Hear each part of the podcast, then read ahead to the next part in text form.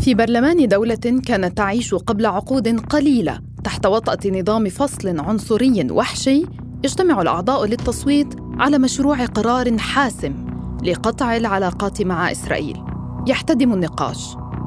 We do believe that in the case of Israel, It is their head of state whom we say needs to have. فيما يخص إسرائيل ندعو إلى إصدار مذكرة اعتقال بحق رئيس وزرائهم لأننا نؤمن أن الأدلة ضده دامغة.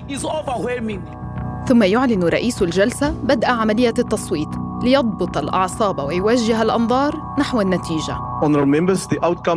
الأعزاء نتيجة التصويت دون أي تمديد 91 ضد 248 صوتوا لصالح القرار وبالتالي تم تمرير القرار. صمت عم المكان لحظات ثم هتف صوت بالإنجليزية بلكنة جنوب إفريقية مميزة Free, free Palestine. Free, free Palestine. هكذا تخسر إسرائيل دبلوماسياً. فما هي التكلفة الدبلوماسية التي دفعتها حتى الآن لحربها على غزة؟ بعد أمس من أثير الجزيرة أنا روعة أوجي منذ بدء العدوان الإسرائيلي على قطاع غزة بدأ العالم يظهر اصطفافاته. معسكر غربي انحاز بشكل كامل تقوده الولايات المتحدة. So in this moment, في هذا الوقت دعونا نكن واضحين للغاية. نحن نقف مع إسرائيل. نحن نقف مع Israel. ومعسكر مسك العصا من منتصفها ويدعو بشكل دؤوب للتهدئة. ومجموعة دول لم يسعها ذلك اضطرت لأخذ موقف دبلوماسي حازم من دولة الاحتلال. من بين هذه الدول بوليفيا. Bolivia decidió قررت بوليفيا قطع العلاقات الدبلوماسية مع إسرائيل لرفض وإدانة الهجوم العسكري الإسرائيلي العدواني وغير المتكافئ الذي يجري في قطاع غزة والذي يهدد السلم والأمن الدوليين فما المواقف الدولية التي اتخذت ضد إسرائيل حتى الآن؟ وكيف تؤثر حرب غزة على صورة ومكانة إسرائيل دولياً؟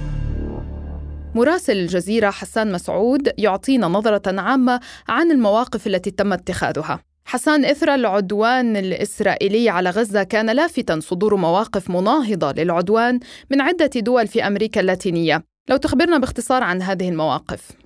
أبرز المواقف كانت لدول أيضا كان لها تاريخ في المواقف من القضية الفلسطينية لا سيما بوليفيا على سبيل المثال. بوليفيا كانت قد شهدت ما يسمى هناك بالانقلاب الأبيض على الرئيس البوليفي إيفو موراليس الذي كان قد قطع العلاقات عام 2009 مع إسرائيل نتيجة لحربها على غزة عام 2008 نهاية 2008 و قامت مجددا هذه المرة كذلك بقطع العلاقات مجددا نتيجة لما تصفه بالحرب الوحشية على غزة هذا الموقف تشابه مع مواقف لعدد من دول أمريكا اللاتينية. أبرز هذه الدول كانت تشيلي بداية التي كذلك استدعت السفير الإسرائيلي وكذلك استدعت سفيرها أيضا في إسرائيل من إسرائيل وبذلك قامت ب ما يشبه قطع العلاقات مع إسرائيل وهو موقف يعتبر متقدم من قبل تشيلي التي فيها غالبية فلسطينية فيها جالية تعتبر هي الجالية الأكبر الفلسطينية في الخارج والأكثر تاثيرا. في أمريكا اللاتينية. وأيضا كان هناك موقف لهندورس التي كذلك استدعت السفير سفير هندوراس من إسرائيل. وكذلك وجهت خطابات رسمية من وزارة الخارجية ترفض استمرار هذا العدوان كما تصفه. وكذلك كان هناك مواقف عالية النبرة من قبل الحكومة الكولومبية التي أيضا عادت إلى اليسار في هذه المرحلة. وكان هناك مواقف عالية النبرة من غوستافو بيترو وهو الرئيس الكولومبي في هذه المرحلة سواء كان في الأمم المتحدة أو حتى من قبل الحكومة التي أيضا استدعت سفيرها من إسرائيل وطالبت بتوقيف ما وصفته بالمذبحة التي ترتكب بحق الشعب الفلسطيني في غزة. حسان أنت عشت وتجولت في أمريكا اللاتينية وغطيت لقناة الجزيرة من عدة دول فيها هل يمكن أن تشرح لنا لماذا يوجد دعم كبير لفلسطين في أمريكا اللاتينية؟ شعب أمريكا اللاتينية لديه مسألتين أساسيتين، المسألة الأولى أنه لديه آه، أزمة ومشكلة تاريخية مع دعم الولايات المتحدة الأمريكية للانقلابات في أمريكا اللاتينية وكذلك لعدم التوازن في التعامل والتعاطي مع القضايا المرتبطة بأمريكا اللاتينية وبشعوبها. وهي بذلك آه، هذه الشعوب شعوب أمريكا اللاتينية تقف مع أي موقف آه، أو أي قضية تقوم على آه، ظلم من جهة أو من جانب الولايات المتحدة الأمريكية. تقف مع أي شعب ترى أن الولايات المتحدة الأمريكية مشاركة في ظلمه آه، أو في عدم آه، قيام حقوقه أو دولته على سبيل المثال. هذا المنطلق الأساسي. المنطلق الثاني أيضا وهو منطلق مهم بالنسبة لهم وهو دعم الشعوب في أمريكا اللاتينية للتحرر من أي نوع من أنواع الاستعمار أو العبودية أو أي ظلم يقع على شعب وهو بذلك يرجع هذا الأمر لظلم السكان الأصليين في البرازيل، لظلم العبيد في أمريكا اللاتينية على سبيل المثال أو في أو السكان الأصليين في كل أمريكا اللاتينية والتحرر من الاستعمار من ذلك، من هذا المنطلق التاريخي البحت ينطلق هذا الدعم. يضاف إلى ذلك أيضا طبيعة الشعب اللاتيني، شعب أمريكا اللاتينية الإنسانية المتعاطفة مع القضايا الإنسانية ومع القضايا المحقة والمحب للحرية بأي شكل من أشكالها. هذه المنطلقات الأساسية هي المنطلقات التي تنطلق منها شعوب أمريكا اللاتينية في دعم أنا الحواس تقية باحث في مركز الجزيرة للدراسات مسؤول على منطقة الخليج كنت مسؤول على منطقة العالم العربي. على الرغم من أننا لم نشهد موقفا دبلوماسيا حاسما من جهة البرازيل إلا أننا سمعنا الرئيس لولا دا سيلفا يصرح بأن إسرائيل تقتل الأبرياء دون أي معايير.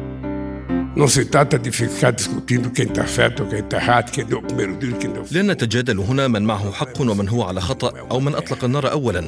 المشكلة هي التالي. هذه ليست حربا. إنها إبادة جماعية. قتلت قرابة ألفي طفل. ليس لهم علاقة بالموضوع وهم ضحايا هذا النزاع. فهل يمكن أن يتطور الموقف البرازيلي إلى المستوى الرسمي؟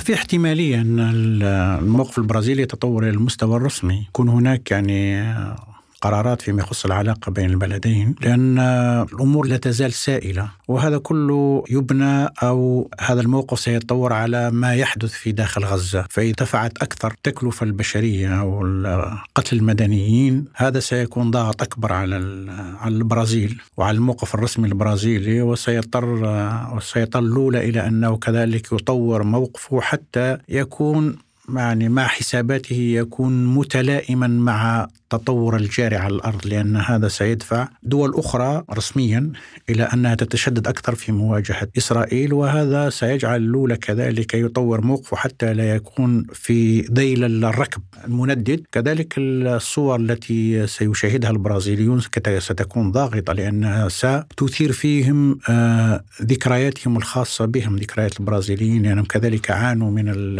عانوا هم كذلك لأن هناك هناك يعني ذاكرات كثيرة داخل داخل البرازيل خاصة داخل اليسار. هم عانوا كثيرا من التنمر الأمريكي والتدخلات الأمريكية وهم يرون ما يحدث في غزة. هو حلقة جديدة من هذه حلقات التنمر الأمريكي مع حلفائه. فهذا سيكون كذلك ضاغطا على لولا. وبما أن البرازيل نظام ديمقراطي لولا كذلك لا يمكن أن يكون موقفه بعيدا كثيرا عن المواقف الشعبية لأنه يضعها في حسابه في انتخابات قادمة. فما دامت الأمور لم تثبت أو لم تتحدد في غزة فهذا هذا من المحتمل. نتابع معك في قراءة الكلفة الدبلوماسية على إسرائيل في مناطق أخرى من العالم. منذ عشر سنوات تقريبا سعت إسرائيل بشكل حثيث لتطبيع علاقاتها مع العالم العربي ووجدت دول عربية في إسرائيل حليفا استراتيجيا ووقعت دول مثل الإمارات والبحرين اتفاقات تطبيع معها ولكن مع بداية الحرب أعلنت البحرين سحب سفيرها ووقف علاقاتها الاقتصادية مع الاحتلال رغم نفي إسرائيل لذلك برأيك هل تتراجع بعض الدول العربية عن مسار التطبيع؟ آه هذا كذلك يتوقف على ما سيجري في غزة. إذا كان الاحتلال الإسرائيلي واصل عدوانه وارتفعت التكلفة سيكون صعب جدا على دول كثيرة عربية أنها تواصل الموازنة بين هذا التطبيع الذي شرعت فيه مع إسرائيل لحسابات تخصها هي حسابات أمنية توازنات داخل المنطقة مع ما يرونه من خطر إيراني ومع الضغوط التي ستكون سواء داخل الإقليم من بقية الدول التي تناهض إسرائيل تندد وتجرم ما تفعل وكذلك مع الرأي العام. مثلا ذكرت مثال البحرين. البحرين مثلا لها وضع خاص لأن فيها غالبية هذه الغالبية الشيعية وهذه الغالبية الشيعية آه، هي إلى حد كبير متماهية إلى حد كبير مع المواقف المتشددة والمناهضة للعدوان الإسرائيلي. والملك البحريني لابد أن يراعي هذا الموقف من رعاياه. لأن إذا ابتعد كثيرا ويظل كثير وإذا إذا ظل مقتربا كثيرا من إسرائيل هذا سيجعل وضعه داخل البحرين سيجعل وضعه آه، آه، حساس جدا لأنه كيف سيبرر هذا الموقف أمام شعبه وهو الذي آه، كان يقول بأن مع بقية الدول العربية بأن التطبيع هذا سيساهم في سيساهم في جعل إسرائيل أكثر عقلانية في التعامل مع الفلسطينيين وسيشجعها هذا لأنها ستشعر بخوف أقل. فهذا إذا شعرت إسرائيل بالطمأنينة وبأنها مقبولة هذا سيجعلها أقل عدائية. لذلك سيحثها هذا على تقديم تنازلات لم تكن تقبل تقبل بها لولا لو ظلت تشعر بأنها خائفة وبأنها مرفوضة لأنها ستظل آه، تغلب الجوانب العدائية والجوانب الأمنية. في تعاملها مع الفلسطينيين ومع المنطقة فهذه كانت المقاربة هذه. لكن تبين بأن إسرائيل لما رأت بأن الدول العربية طبعت معها دون أن تقدم ال تقدم ال التزاماتها تجاه تجاه الدولة الفلسطينية وما وعدت به. فهي اعتقدت بأن الدول العربية صارت صارت غير عابئة بالقضية الفلسطينية لذلك هي رأت بأن هذا تشجيع على مواصلة ما كانت تفعله من قبل. الموقف الأمريكي كان واضحا جدا في انحيازه مع بداية الحرب اصطفاف كامل لا غبار عليه ولكن الشارع الأمريكي لم يصبغ تماما بالموقف الرسمي. حتى في أروقة الكونغرس كانت هنالك أصوات ناقدة لإسرائيل ودعوات للضغط عليها لعقد هدنة أو وقف إطلاق النار. أنا النائبة الوحيدة الفلسطينية الأمريكية في الكونغرس سيدي الرئيس. ووجهة نظري مهمة الآن أكثر من أي وقت مضى. هذه الحركة المطالبة بوقف إطلاق النار أكبر بكثير من شخص واحد. إنها تنمو يومياً. هناك ملايين من الناس في جميع أنحاء بلادنا يعارضون التطرف الذي ينتهجه نتنياهو. وقد انتهوا من مشاهدة حكومتنا تدعم العقوبات الجماعية واستخدام قنابل الفوسفور الأبيض التي تذوب اللحم حتى العظم. كيف نقرأ المواقف الأمريكية؟ اعتقادي أن الموقف الأمريكي يقرأ على زمانين. زمن ال establishment أو زمن المجموعة الحاكمة في الحزبين وهي الجماعة كبار السن.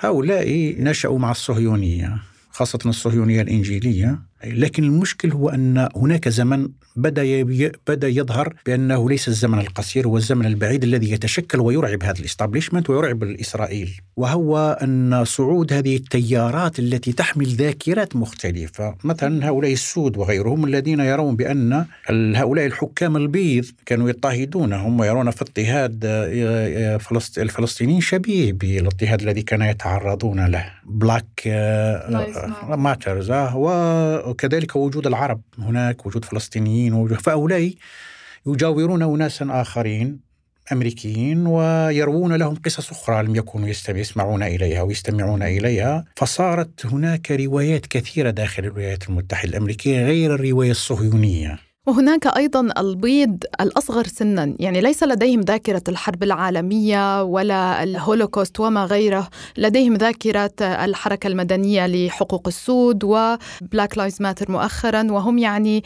يميلون لحقوق الإنسان عامة بدون هذا الإرث وهذا الارتباط الديني. نعم. وخاصة مثلا كما ذكرت أنت الشباب هؤلاء خاصة في الحزب الديمقراطي التي يعني استطلاعات الرأي استطلاعات الرأي بينت بأن 70% من شباب الحزب الديمقراطي هؤلاء يعارضون الإدارة الأمريكية يعارضون سياسة الإدارة الأمريكية في الدعم اللامشروط لإسرائيل وهذا يخيف كثيرا الديمقراطيين لأن لأنهم يرون بأن قاعدتهم الانتخابية تتفلت من بين أيديهم ويرون بأن الولايات التي تعد ما يسمى swing state أو الولايات المرجحة اللي هي ميتشيغان وديترويت وغيرها اللي توجد فيها في عدد كبير من العرب ومن غيرهم. وهي الولايات التي حسمت حسمت المنافسة بين ترامب وبايدن يرون بأن هؤلاء منزعجين جدا ويتوعدون بايدن بأنهم لن يصوتوا له. والآن يعني صار مشاعا في الولايات المتحدة الأمريكية وصار شائعا بأنه يسمونه genocide Joe أو آه، جو هو بايدن يعني. فيقولون على بايدن بايدن ال genocide أو بايدن بايدن الإبادة وهو الذي فهذا الزمن هذا هو الذي يرعب الديمقراطيين لأنه سيفقدهم الانتخابات إذا واصلوا فيما يفعلون حاليا من الدعم اللامشروط لإسرائيل. لذلك بدأت الأصوات ترتفع وبدأ حتى بايدن مؤخرا يتحدث عن أن ما يحدث في غزة له تأثيرات داخل الولايات المتحدة الأمريكية ويقصد هذا وهي التداعيات السلبية على الانتخابات القادمة. وأما على المدى البعيد فإسرائيل تفقد بذلك ما كان مضمونا ومحسوما لها وهو تأييد التأييد اللامشروط للولايات المتحدة الأمريكية هم الآن يرون بأن التأييد لم يعد لا مشروطا. على الضفة الأقرب من الأطلسي القارة العجوز انقسمت على ذاتها أيضا وبرزت في الآونة الأخيرة بعض الأصوات الأوروبية التي تنتقد العدوان الإسرائيلي وازدواجية المعايير الأوروبية في التعامل مع ملف حرب غزة. لاحظنا تصريحات رئيس الوزراء الإيرلندي وتصريحات الرئيس الفرنسي عندما انتقد قتل الأطفال في غزة. فضلا عن تصريحات رسمية أكثر حدة صدرت عن رئيسي وزراء إسبانيا وبلجيكا. دفعت الخارجية الإسرائيلية لاستدعاء سفيري هاتين الدولتين الجهتين للتوبيخ الدبلوماسي دكتور الحواس بداية هذه الانتقادات الرسمية الأوروبية لإسرائيل وإن ظلت قليلة هل تعكس بداية انقسام بين دول الاتحاد الأوروبي تجاه إسرائيل؟ هو الانقسام واضح في الدول الأوروبية من البداية بين دول عادة عادة تنظر إلى الفلسطينيين وإلى العدوان الإسرائيلي من منظور داخلي منظور اللاجئين والإسلام. هم مرعوبون آه، من الإسلام ومن وجود المسلمين وهناك أحزاب تبني رصيدها السياسي كله من التخويف من هؤلاء الذين سيغيرون القيم الغربية وهؤلاء الذين يريدون القضاء علينا ولكن في صمت وفي هدوء من خلال تغيير النمط معيشتنا وعاداتنا وغيرنا. ولذلك هناك صعود اليمين وتغذيه موجات اللاجئين خاصة اللاجئين من دول العربية في منطقة المشرق مثل سوريا والعراق. مثلا السوريون آه، هناك لاجئون سوريون كثر في في ألمانيا. فهناك يمين متطرف متصاعد آه، بنى رصيده أو بنى آه، حملاته كلها تخويف قاعدته من هؤلاء. ولذلك هم يرون مثلا ما يجري في غزة هو هو كأنهم يواصلون قتالهم على هذا الخطر. ويرون أن إسرائيل تواجه نفس الخطر الذي يواجهونه في داخلهم. لذلك نرى مثلا اصطفافات عجيبة. يعني اليمين الغربي من معروف أنه يمين معادي للسامية يعني يعني من من أكثر دعاة معاداة السامية اليمين الأوروبي خاصة اليمين الفرنسي. لكنهم الآن توحدوا في معاداة العرب والمسلمين وصاروا يسيرون جنبا إلى جنب دون أن يراجعوا ماضيهم. مثل مارين لوبان والدها معروف بتصريحاته وعليه أحكام قضائية. ولم تعتذر ولم تتراجع ومع ذلك هي تسير بجنب إلى جنب مع المنظمات الصهيونية الفرنسية التي تدعو إلى دعم دعم دعم إسرائيل وإلى للعجب إلى إلى آه، محاربة آه، معاداة السامية وهم يعني لهم سجل عريض في معاداة السامية. ولكن هذا كله لأنهم من خلال ذلك يقولون إن الذي يغذي حملات معاداة السامية هم هؤلاء المسلمون الذين يوجدون في أوروبا. هي كلها ليست حبا في إسرائيل ولكن كرها في المسلمين ماذا عن أفريقيا؟ في السنوات الأخيرة استطاعت إسرائيل التوغل في القارة حتى نالت آه، مقعد مراقب في الاتحاد الإفريقي في عام 2022 ثم فقدته بعدها بعام ومع بداية طوفان الأقصى ناشد الاتحاد الإفريقي الطرفين لوقف القتال والمفاوضات وتبنت دول مثل تنزانيا وأوغندا نفس الموقف فيما أدان دول أخرى بشدة العدوان الإسرائيلي ماذا عن القارة السمراء التي انقسمت في موقفها من الاحتلال؟ كيف تقيم مواقف موقفها؟ وافريقيا مرت بزمنين كبيرين، الزمن الأول هو الزمن الاستعماري وهو الزمن الذي كانت قريبة منا لأننا عانينا نفس الشقاء ومن نفس من نفس الدول فرنسا و بريطانيا عانينا نفس الأمرين. لذلك كانت بيناتنا قرابة. والجزائر مثلا كانت تسمى عند الأفارقة كعبة الثوار. لا يوجد ثائر إلا ومر بالجزائر. نيلسون مونديلا كان هناك ونكروما كلهم مروا من هناك. فكان الأفارقة يرون بأن معركتهم ضد الاستعمار هي معركة العرب وأن فلسطين هي جزء من هذه المعركة. هي كذلك عبارة عن عن حالة استعمارية شبيهة بحالتهم. هذه الفترة التي دامت يعني من أواخر الخمسينات والستينات والسبعينات. لكن المشكلة أن بعد ذلك الدول العربية بعد ذلك تاهت فبدأت الاعترافات بإسرائيل. فصارت الدول الإفريقية تقول يعني لا نزايد على أصحاب القضية. لذلك يعني كأننا كأن الدول العربية أباحت لهم ما كانوا يتفادونه أو ما كانوا يتجنبونه فهذه الدول رأت بأن ممكن أن تجد الحل لمشاكلها في إسرائيل التسلح والتمويل والتقنيات الحديثة في الحرب وفي القضاء على الخصوم وفي التتبع كما رأينا مع بيجاسوس وغيرها. والقضية الفلسطينية تراجعت والدول العربية نفسها نستها. لذلك هي لن تزايد على إسرائيل ولن تضغط عليها ما دام أصحاب القضية لا يضغطون. لكن الذي جرى حاليا وهو أن ما حدث العدوان الذي حدث يبين بأن القضية الفلسطينية لم تعد كما كانوا يعتقدون قضية مفروغ منها كما كان يقول نتنياهو. نتنياهو بأنها لم تعد قضية فيهتم بها أحد أحد. فالآن هذه القضية طبعا أثارت من جديد تعاطف الرأي العام في إفريقيا وهؤلاء الحكام حتى وإن حاولوا تجاهل الرأي العام لكنهم لا يدرون ما الذي سيجري ويخشون من الأمور ستفلت. على مستوى الخمسة الكبار في مجلس الأمن تبقى الولايات المتحدة هي المنقذ الرئيسي لإسرائيل والذي يمنع عنها أي إدانة. موقف أصبح يضرب به المثل لفضح ازدواجية معايير الغرب والمقارنة بين القرارات تجاه أوكرانيا وفلسطين أكبر مثال. فأي مستقبل لعلاقات إسرائيل الدبلوماسية وصورتها الدولية بعد عدوانها غير المسبوق على غزة؟ وهل ستبقى دوما بمنأى من العقاب والمحاسبة؟ بعد أمس من أثير الجزيرة. تابعونا عبر كافة منصات البودكاست وأرسلوا لنا أسئلتكم ومقترحاتكم في التعليقات وعبر حسابات أثير على مواقع التواصل الاجتماعي. دمتم بخير ونلتقي بعد أمس.